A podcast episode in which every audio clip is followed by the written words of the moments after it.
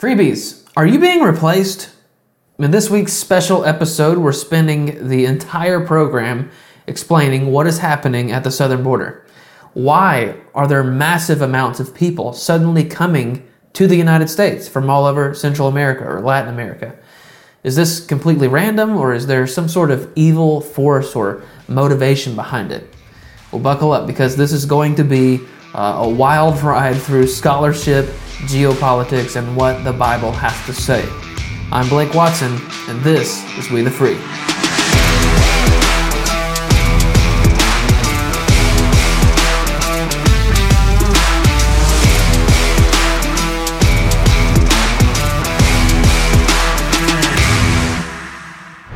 As a Christian, there's nothing wrong. In fact, there's everything good about swearing allegiance to the American flag. Now, why is that? Because of the virtues for which the flag flies. It speaks to our providential founding and has been for nearly 200 years a symbol of freedom to those who seek it. You can fly the American flag with pride from your front porch or out in the front yard, and you can even hang one on the wall in the house or the garage, the office, or wherever you wish. I recommend getting a flag that will last and that will withstand the weather throughout the seasonal changes of the year. So check out the supplies at Allegiance Flags. Check the link in the show notes or head over to wethefreeshow.com for more. Military and first responders get 10% off all orders. Before there was any mention of critical race theory in the weekly news cycle a couple of years ago, and before Ron DeSantis was booting its teaching from the classroom, and before there was any attempt to rewrite our nation's history with the 1619 Project, there was CRT's parent ideology, critical theory, which was founded as far back as the 1930s by a group of academic Marxists in Frankfurt, Germany. In fact, critical theory just built upon the ideas founded by Karl Marx, who was no doubt one of the most, if not the most, evil philosophers to ever exist. The man was evil and putrid, satanic and miserable. And the social system he engineered gave birth to genocidal regimes throughout history, leading to the deaths of literally hundreds of millions of innocent people, like people in Soviet Russia, Mao's China, Cambodia, Cuba, Romania, Ukraine, just to name a few. And let's not forget European Jews at the hands of the Nazis. Marx, who I believe was surely possessed by the devil himself, essentially fathered communism, which is very simply explained as the iron fisted version of socialism. Now, there were several tenets to Marxism, but one of the main ideas expressed in this evil ideology was this idea of the caste system. Now, I'm not saying that doesn't exist, but he's arguing that there are only two classes the rulers and the ruled. Now, Marx referred to those two classes as the bourgeoisie and the proletariat. His prescription to creating a single class and creating this unfettered utopia was that the proletariat class, those that are ruled, should overthrow the bourgeoisie. This right here, this is the basis of critical theory. Uri Harris at Quillette magazine says, Critical theory draws heavily on Karl Marx's notion of ideology. Because the bourgeoisie controlled the means of production, Marx suggested they controlled the culture.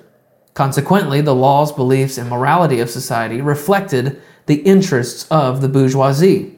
And importantly, people were unaware this was the case. The founders of critical theory developed this notion. Harris says these founders believed when people saw things as they really were, they would liberate themselves. So he's saying that critical theory was produced to open the eyes of the proletariat, and when they've come to this revelation, uh, Marx's dream is fulfilled as they attempt to liberate themselves or overthrow the ruling class.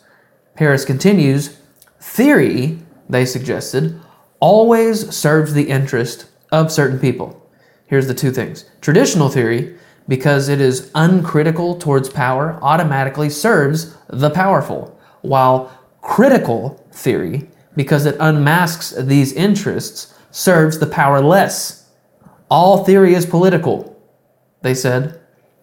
And by choosing critical theory over traditional theory, one chooses to challenge the status quo in accordance with Marx's famous uh, statement philosophers have hitherto only interpreted the world in various ways. The point is to change it. Now, the Stanford Encyclopedia of Philosophy defines critical theory as something that's not only specific to philosophy, but also to social sciences. It says a critical theory may be distinguished from a traditional theory according to specific practical purpose. A theory is critical to the extent that it seeks human emancipation from slavery, acts as a, a liberating influence, and works to create a world which satisfies the needs and powers of human beings. Because such theories aim to explain and transform all the circumstances that enslave human beings, many critical theories, in the broader sense, have been developed. They have emerged in connection with the many social movements that identify varied dimensions of the domination of human beings in modern societies. Now, everything that I've just mentioned, from Marxism to the bifurcation of society, from the also German born critical theory to just downright evilness, has all blended together like a toxic milkshake to create a festering cup of destruction known as the modern iterations of critical theory. I've already mentioned one of these critical race theory. In short, it's the academic version of racism against what they call Anglo Americans, also known as white people. Because, in the spirit of Marx, white people are the American version of bourgeoisie, while blacks or people of color, since their arrival in the United States, have been the oppressed proletariat. Therefore, it follows that in order to create a classless society in American society, we must overthrow white people.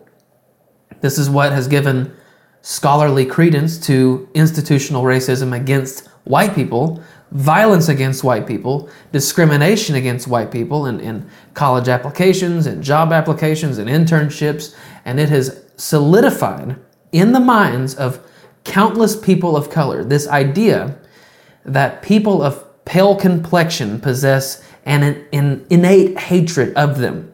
They oppose them. They, they seek to suppress and oppress them. It's what has given way for relentless DEI initiatives and the cancer of equity. It's given the race hustlers like Robin DiAngelo and Ibram X. Kendi, who's actually not doing so well these days, and the entire organization of Black Lives Matter some faux textual basis for the game they play. In fact, while I'm on the subject, the founders of Black Lives Matter were outspoken and avowed Marxists. And on the organization's website, these are the things they express as beliefs for the organization. Pay very close attention to this list of things. We are guided by the fact that all black lives matter, regardless of actual or perceived sexual identity, gender identity, gender expression, economic status, ability, disability, religious beliefs or disbeliefs, immigration status, or location we make space for transgender brothers and sisters to participate and lead. In this first paragraph, you're starting to get a sense of something called intersectionality. This is a convergence of cultural minority movements. So, in this first paragraph, you can see racial minority, sexual minority, religious minority, and more, which we'll talk about in a moment. We are self reflexive and do the work required to dismantle cisgender privilege and uplift black trans folk, especially black trans women, who continue to be disproportionately impacted by trans antagonistic violence. Now, when you hear a line like that, your natural reaction is to think, how are black men who think they're women facing violence? But you have to understand that liberals view any opposition as violence. You could never lift a finger, but if you oppose them, silently non supportive, or verbally Protestant, you're, you're being violent towards them. We build a space that affirms black women and is free from sexism, misogyny, and environments in which men are centered.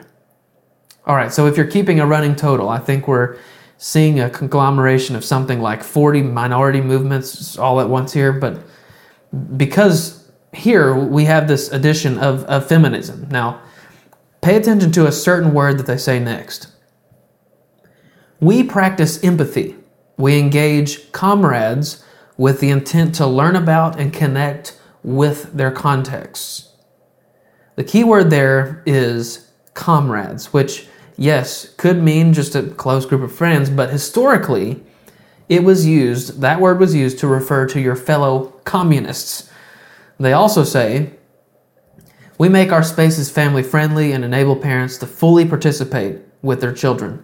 We dismantle the patriarchal practice that requires mothers to work double shifts so they can mother in private even as they participate in public justice work.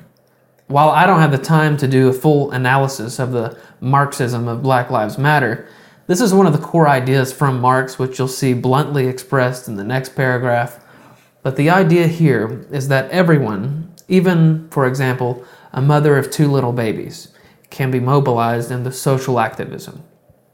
This next paragraph is, is truly Marxism unmasked. They say, We disrupt the Western prescribed nuclear family structure requirement by supporting each other as extended families and, quote, villages that collectively care for one another, especially our children, to the, to the degree that mothers, parents, and children are comfortable. Now, there's two things here. Marx and Engels sought to abolish the family or the nuclear family because the family is the backbone of society. But remember, society must be overturned and reestablished as a, as a classless utopia in which, as BLM seeks to accomplish, there is a community in which everyone provides for each other. You won't need a family because we'll all be one big happy family. Now, Many have suggested that the Bible somehow advocates uh, communalism or communism or socialism or a system of sharing and providence as described at, towards the end of Acts chapter 4. But two things debunk that. First of all, this system of sharing everything and knowing no one having their own possessions came to a, a fairly quick ending as soon as the, the magic began to wear off and the Sanhedrin began killing off Christians. And, and secondly, this was describing a time when the Christian church was first born and, and everyone was in Jerusalem for Passover, i.e., not at their homes. And I could also add that the rest of Scripture makes a pretty compelling case for free market capitalism, but that's a conversation for another day. Getting back to the BLM statements, however, they also add we foster a queer affirming network when we gather, we do so with the intention of freeing ourselves from the tight grip of heteronormative thinking, or rather the belief that all in the world are heterosexual unless she, he, or they disclose otherwise. We cultivate an intergenerational and communal network free of ageism. We believe that all people, regardless of age, show up with the capacity to lead and learn. We embody and practice justice, liberation, and peace in our engagements with one, with one another. All right. So you can clearly see from all of those things that Black Lives Matter is, is not simply led by Marxists, but it is in fact the, the public organiza- organizational front of the critical race theory movement. However, there is a great deal of intersectionality there, where, where this, or, this organization, which is supposed to be chiefly concerned with the plight of blacks in America, dabbles into the oppression and injustice of several other minority groups. And you can tell just from those few paragraphs that basically anyone other than white men are those they wish to champion. And once again, in the spirit of Marx, Black Lives Matter, the public front for critical race theorists, seeks to pit black and brown people against white people in order to destroy societal norms and institutions.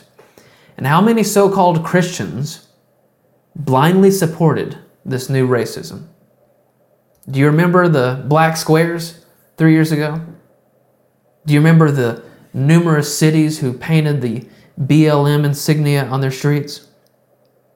Do you remember the bizarre videos of white people or police officers bowing down to blacks for no reason other than white guilt and white fragility? Now, stick with me. I'm telling you all of this for a reason. Don't check out just yet. Have you noticed that this sort of language has just largely disappeared? You don't hear media outlets promoting this, this nomenclature, this verbiage, and you don't even hear them promoting Black Lives Matter. Now, why is that? Well, one reason is because it pointed people like me directly to the scholarship and the intellectuals who crafted all of this nonsense. But time also proved groups like BLM to be frauds. They took more advantage of black people during the last three years than any white person has. But there's another reason why you don't hear much about this anymore. Another offspring of critical theory, and another critical theory which BLM alludes to on their mission statements, is Latino critical theory, which has been shortened to LatCrit. Lindsay Perez Huber from UCLA explains that LatCrit involves experiences unique to the Latina or Latino community, such as immigration, status, language, ethnicity, and culture. LatCrit is a lens that highlights the conceptual framework of racism and nativism. Now, pay really close attention to this. Huber defines racist nativism as the assigning of values to real and ima- imagined differences in order to justify the superiority of the native, who is perceived to be white, over that of the non native, who is perceived to be people and immigrants of color, and thereby defend the native's right to dominance. Huber prefaced this by saying, Beliefs in white superiority and historical amnesia have erased the histories of the indigenous communities that occupied the United States prior to the first white European settlers. Whites have been historically and legally deemed the native founding fathers of the United States. Now, the father of LatCrit is believed to be Rodolfo Acuna, who is described as the first scholar to reformulate American history to take account of U.S. colonization of land formerly held by Mexico and how this colonization affected Mexicans living in those territories. That means that LatCrit suggests the indigenous Latin inhabitants of this mass of the North American continent are the true natives. And I suppose you could amalgamate uh, American Indians into this group as well, by and large, because there, there's you know much Latin ancestry in a number of, of Indian tribes. But this is what Acuna expressed in his book Occupied America, all the way back in 1972. He said, Mexicans, Chicanos, that's those are uh, Americans of Mexican descent, in the United States today are an oppressed people. That sounds a lot like Karl Marx. They are citizens, but their citizenship is second class at best. They are exploited and manipulated by those with more power, and by that, of course, he means white people. And sadly, many believe the only way to get along in Anglo America, and that means white people, is to become Americanized themselves. Yeah, we used to call that assimilation, and it was something that we used to value fairly greatly in our society because it was unifying. In actuality, assimilation meant learning how to fit into the American culture. Now, here's how our society works here if you want to thrive and survive. The national language is English. So, if you want to speak to an overwhelming majority of the nation, you'll have to assimilate into our language. Americans also show a great deal of national pride. So while you can absolutely honor your ancestral or religious customs and traditions, if this is going to be your new home, we want you to have the most honor and the most pride for this nation and this place and this land. But, of course, to people who propagate and perpetuate critical theories, assimilation is an abomination. But here again, in the spirit of Marx and the spirit of the, the Frankfurt School and the spirit of Herbert Marcuse and Robin DiAngelo and Ibram X. Kendi and Patrisse Cullors, etc., Acuna says awareness of their history can help them to liberate themselves. Oppressed versus the oppressor. Intentional division to beget derision. Professors Ricardo Castro Salazar and Carl Bagley, they refer to white people as United Statesian, and they formulate that the truer Americans include people from Central America and South America and even Canada. They say undocumented Americans of Mexican origin have a double American identity, United Statesian and Mexican, and possess a stronger historical connection with the American continent than the majority population in the United States. So, this means that Lat Crit promotes the idea that those who enter this country illegally, what we used to call illegal aliens, are more American than any white person here. They shouldn't have to assimilate into white culture or become a United Statesian because this land is rightfully theirs. It belongs to them. Therefore, their entrance, no matter the legal process, is irrelevant because this land is your land, but it's not my land from California to the New York Island. From the redwood forest to the Gulf Stream waters, this land was made for you, not me. Now, Gallup conducted a, a, poll a couple of years ago in Central American countries asking if they would like to move to another country permanently. 27% of the 450 million plus Central Americans said yes. So that's 120 million people. Gallup then asked them where they would like to move, to which 35% of them said to the United States. Now that means that, according to Gallup, somewhere around 42 million, 42 million Latin Americans want to come to the United States. That means, according to the most recent census data, if there was this immigration of 42 million Central Americans to the United States, Hispanic or Latino Americans, if legal, would constitute almost 30% of the US population, while white people would compose just over 50% of the population. Now, many conservatives in media and politics have been labeled racist, of course, by, by the modern racists by suggesting, as Mark Levin said, the Democrat Party hopes to benefit from embracing the movement, meaning lat as it counts on wave after wave of illegal aliens and subsequent grants of amnesty as one of the ways in which it seeks to hold uh, seeks a permanent hold on power.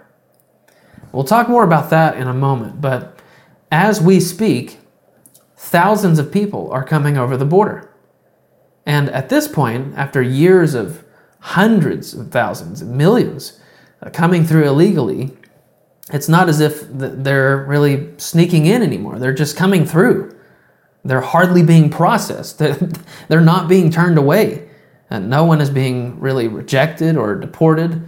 And the overwhelming majority of these people are being admitted without the standard process of immigration. And as President Trump leaned heavily against, this mass of people is giving cover to all sorts of evil human trafficking, uh, drug trafficking, and other criminal activity, not to mention the exploitation of this immigration system or this, this mass migration uh, by international terrorists. Lindsey Graham told Newsmax last week that the Biden administration was offering work permits to almost half a million Venezuelans currently living in the United States, that it will cause another million to come. He also said we have completely lost control of the southern border and how smart do you have to be to figure out what will happen next if you give 470,000 Venezuelans work permits? You're going to get another million to come. People will be attracted by that move. He went on to say, in the supplemental sent to Congress to help with uh, emergencies, you know what the Biden administration did on border security? They defunded ICE, the enforcement part of immigration. They took money from ICE and we're going to put it into community shelters, which means more space for illegal immigrants. Graham said that the Biden administration has done everything but take out an ad all over the world. He added these people are either incompetent or they're doing it on purpose. And I think they're doing it on purpose. Now, I believe he's right. From 2016 to 2020, President Trump probably did more than any president in recent history, if not more than any president ever, to fortify, fortify uh, border security, to prevent as much illegal entrance to the United States as possible, even occasionally instituting travel bans from hostile nations and locations of civil unrest. Trump's administration drastically reduced unlawful migrations and created several executive orders to see those measures fulfilled. However, as soon as President Biden stepped into the Oval Office, he signed five executive orders on day one, essentially undoing all uh, that Trump's administration had done in this respect. He ended uh, border wall construction. He ended Trump's interior enforcement policies. He stopped deportations. And he proposed amnesty for those living here illegally.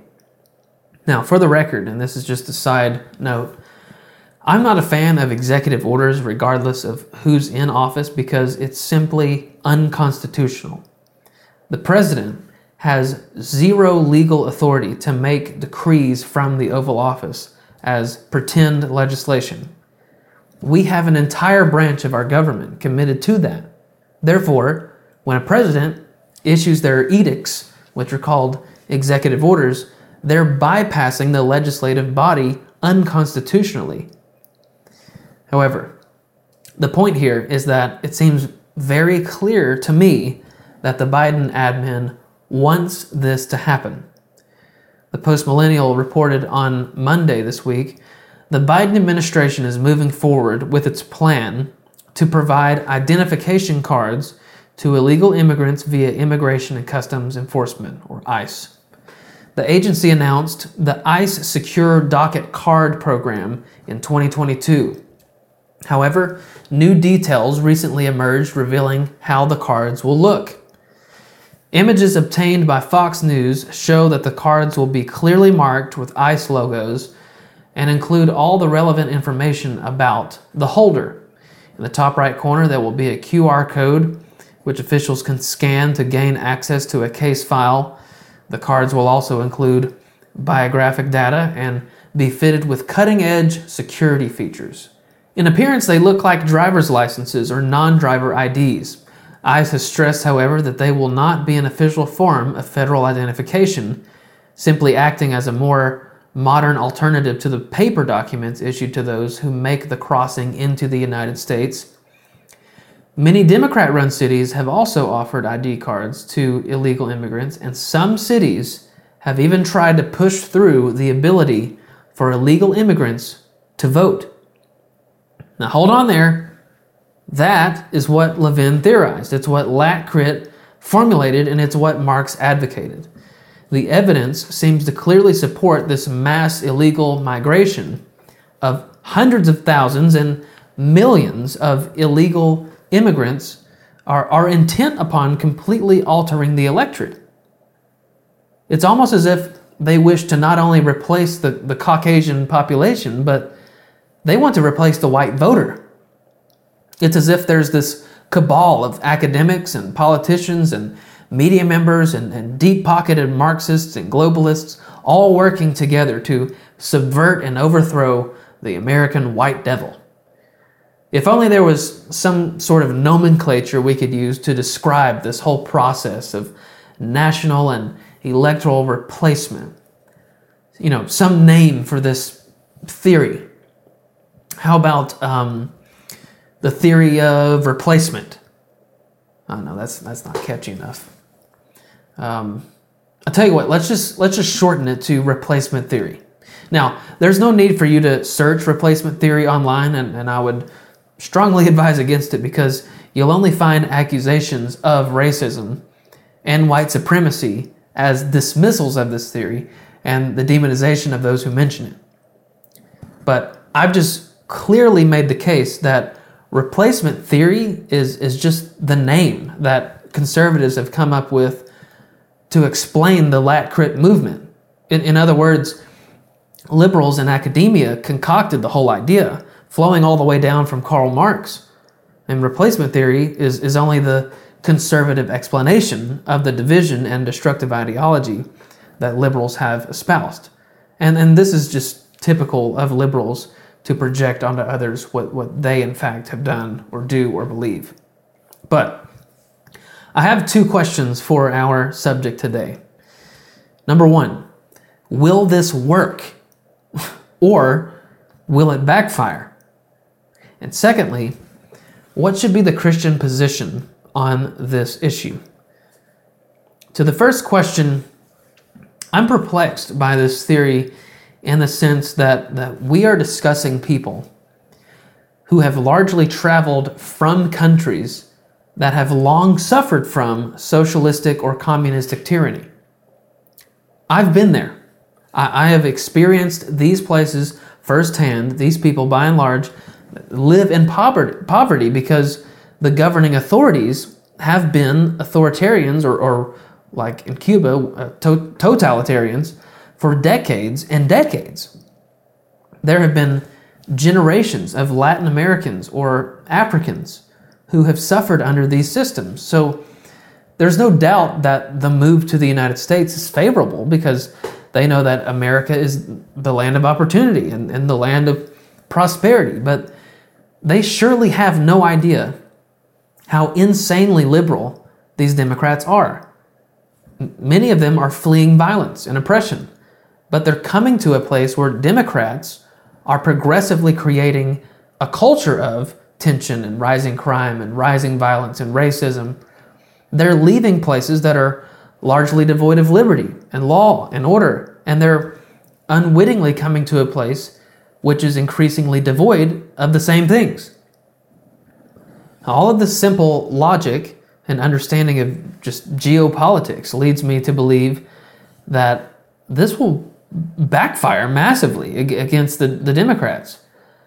However, I also acknowledge that many of these living in the states unlawfully, without any intention to exist here lawfully, will seek to continue to do so, to, to mooch off the system without any assimilation or, or contribution to society. So then the, the question becomes how many of these migrants are the former and how many are the latter? And that leads us into the second question, which is what are we as Christians to believe on this subject?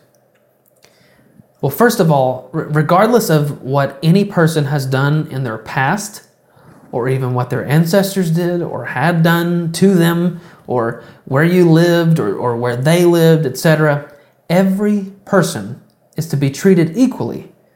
Paul said in Galatians chapter 3 that you are all sons of God through faith in Christ Jesus. For all of you who were baptized into Christ have clothed yourself with Christ. He says, So there's neither Jew nor Greek, there's neither slave nor free man, there's neither male nor female, for you are all one in Christ Jesus.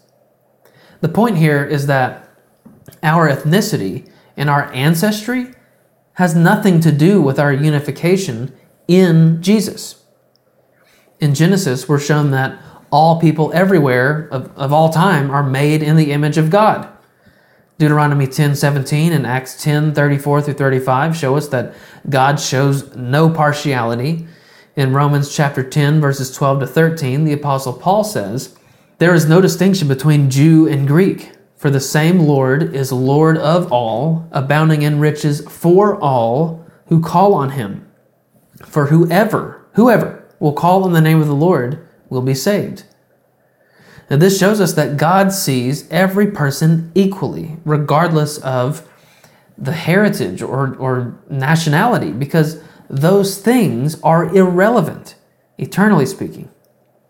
In Revelation chapter 5, we're shown this scene of, of heavenly worship where Jesus is being worshiped and, and the worshipers are singing this Worthy are you to take the book and to break its seals, for you were slain and purchased for God with your blood men from every tribe and tongue and people and nation. This makes it abundantly clear that a person cannot exist as both a Christian and a racist. That requires being in opposition to critical theories like critical race theory and critical gender theory and Latino critical theory and all of the modern racism we see happening today. But there's another crucial thing that Christians must oppose, and that is simply lawlessness. We've covered this on the program, but you're already seeing the manifestations of lawlessness all over our society. But one example is the one we've discussed today. There are high volumes of people that are residing in the United States unlawfully. I'm not talking about those that are living here under, under legal processes but are not yet citizens of the United States. Those people aren't breaking any laws, but Lat Crit is opening up the floodgates and literally the southern border for all sorts of illegality and evil, which, again, the Christian must oppose simply on the basis of being subject to two authorities the United States Constitution and the Word of God. And with these two things in mind, the Christian view of racism, and the respect for laws and orders and submission to authority, let's look at what the Bible says about immigrants or what is commonly described as foreigners. Moses says something similar to this um, several times in the first five books of the Bible, but this is Exodus 23 9, which says, You shall not oppress a stranger, since you yourselves know the feelings of a stranger, for you were you also were strangers in the land of Egypt. The context here is that Moses is speaking to the Israelites who once desired the land that God had, had long since promised to them. But for a time, they were held captive and held in the bondage of slavery in the land of Egypt, who at the time was the global superpower economically and philosophically. So, for the Israelites, Egypt was not their real home. They didn't even want to be there. And eventually they were freed. They knew exactly what it felt like to be oppressed in a foreign land. I mean, they were literally slaves to the Egyptians. So Moses is reminding them of this feeling of criminal treatment they received, and, and he's encouraging them to not treat foreigners in their midst that same way. In other words, don't treat the stranger or the foreigner or the visitor or the, the migrant unjustly. Don't treat them like you were treated. The difference in our situation are those masses of people who want to be here, they want to be here, but unjustly seek to take advantage of our American amenities, which is, quite frankly, unfair to the millions of immigrants who did things the right way. The, the just and right reaction to those strangers is to punish their unlawfulness. On the other hand, the correct response for the remainder of those who are trying to go through the proper channels and processes, they should be rewarded for their justness and, and welcomed into our country with open arms. The, the serious problem that LatCrit is causing, which affects four groups Americans, uh, lawful immigrants, unlawful immigrants, and their countries of origin, is the humanitarian crisis at these, these processing centers and shelters and, and other places. But we cannot possibly handle the relentless hordes of people. I mean, WOLA reports this just from this last week.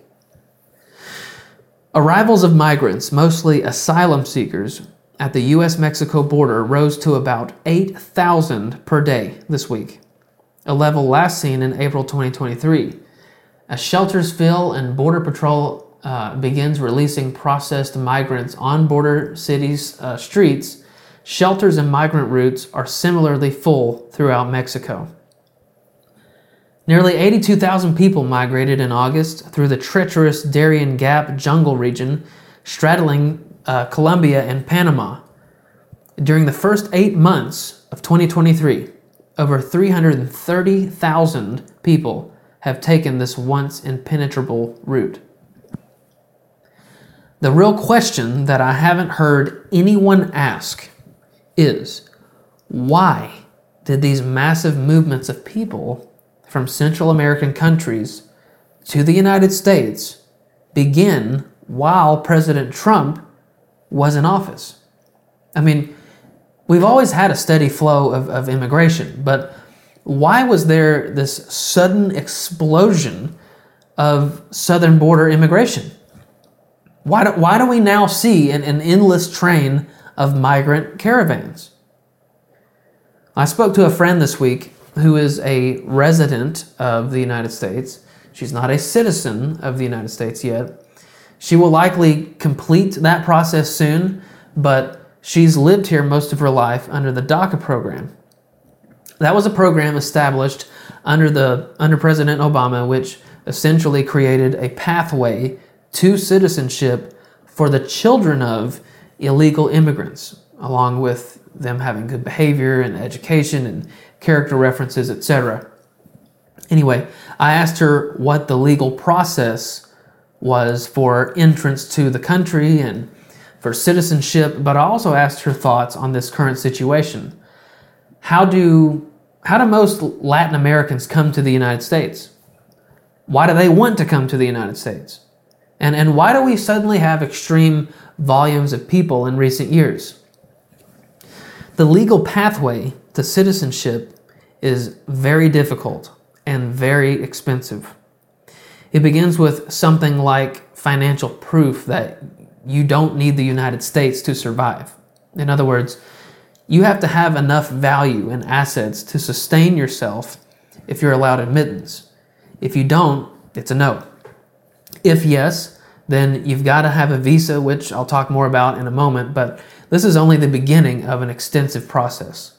First, you become a resident, which is somebody that lives here but that isn't a legal citizen. Every two to three years, you have to renew your visa or your DACA status, which, by the way, DACA stands for Deferred Action for Childhood Arrivals. That basically means that we're not going to deport you in this period of two years unless you don't meet the standards and guidelines. So it's, it's like a visa with an expiration date, but it can be promptly terminated. Now, these people are also referred to as dreamers. Anyways, the cost of this renewal is about $1,500. So every two years, that's how much one has to pay in order to remain in the United States. Then, after you've been a resident for at least five years, you may apply then for citizenship. Now, all of this is a complicated legal process that requires the help of independent attorneys. This, my friend tells me, over the span of a decade, plus all of the other temporary processes, ends up costing somebody like my friend around twenty-five to thirty thousand dollars just to become a United States citizen. And just to be clear, this isn't money that's paid to the United States government. This is like lawyer fees, etc. The United States only makes something like $700 in, in the application process. So she says becoming a citizen is difficult and expensive, so just keep that in mind. You can expedite the process if you marry a United States citizen, but then you still have to be married after five years or, or something. Uh, that way, I guess, uh, prevents people from marrying just for the sake of becoming a legal citizen. Um, having family here legally helps as well. In addition to obtaining work or education visas, a migrant can also seek asylum in the United States, which you heard earlier. Now, in my surveying, I found uh, one person, one story, again from a friend who knows a, uh, a Colombian immigrant who came to the States through that process because the drug cartel there wanted him dead. Now, I don't know how you prove that, but that's what happens in many of these legal circumstances for asylum. And when I asked for the reason that so many want to come to the United States, I wasn't surprised by her answer. She said they come for money, they come for the lifestyles they see depicted on TV and movies that they, they think they can have if they come to the United States, and they come to escape the violence in their place of origin. When I asked for an explanation of why so many people are coming right now versus the, the standard rate of the past, the answer was really interesting. She believes that there's an unknown group of people misleading people in mass to come to the United States right now. That's what she said. They're saying that you have to come right now in order to get in. You have to come right now. She pointed out that somebody has to be guiding these people and giving them directions and telling them what to do and, and even paying guides to get them there. She believes uh, the vast majority of those coming through the southern border are not legal entrances, that most people are just sneaking in through other vulnerable places. Again, this is, I'm, I'm, I'm getting, I'm quoting all of this from a, a Mexican American. But the, the minority at the, the legal border crossings, the legal border crossings, have car lines that are a mile long, she said. Now, when you consider both the costs and the complexity and the time of becoming a legal citizen and the ever dissipating and ever debated DACA status, the majority of these migrants would just simply prefer to sneak in and avoid both of those options. It costs too much and it's too risky in their eyes. So, when I asked her to give a summary of the citizenship process, she said it's very difficult and very expensive. It's not fast enough. And she also said she was just blessed with a good lawyer in all this. She says the situation at the border is unfortunate and that Border Patrol is completely overwhelmed, but she notes that there's some mysterious force behind this mass migration taking place. Now, I don't know who it is either, but I know what animates them. I know the political philosophy they espouse, and now so do you. I think it's ironic that it catapulted when Trump stepped into office. I don't know if it will help or hurt the Democrats because I don't know how many tens of millions of undocumented illegal aliens we have living here. I, don't know what the government should do other than making things more difficult for criminals and making it easier for good people who want to come who, who want to be, become Americans. I also know that Christians should oppose every form of racism. We should stand for law and order and justice, and we should welcome those pursuing true Americanism, those that are espousing our values, once again, with open and loving arms. Well, that's going to do it for me. What will it be next time? We'll see. For now, go and be the salt and light you were meant to be, and we'll see you next time on We the Free.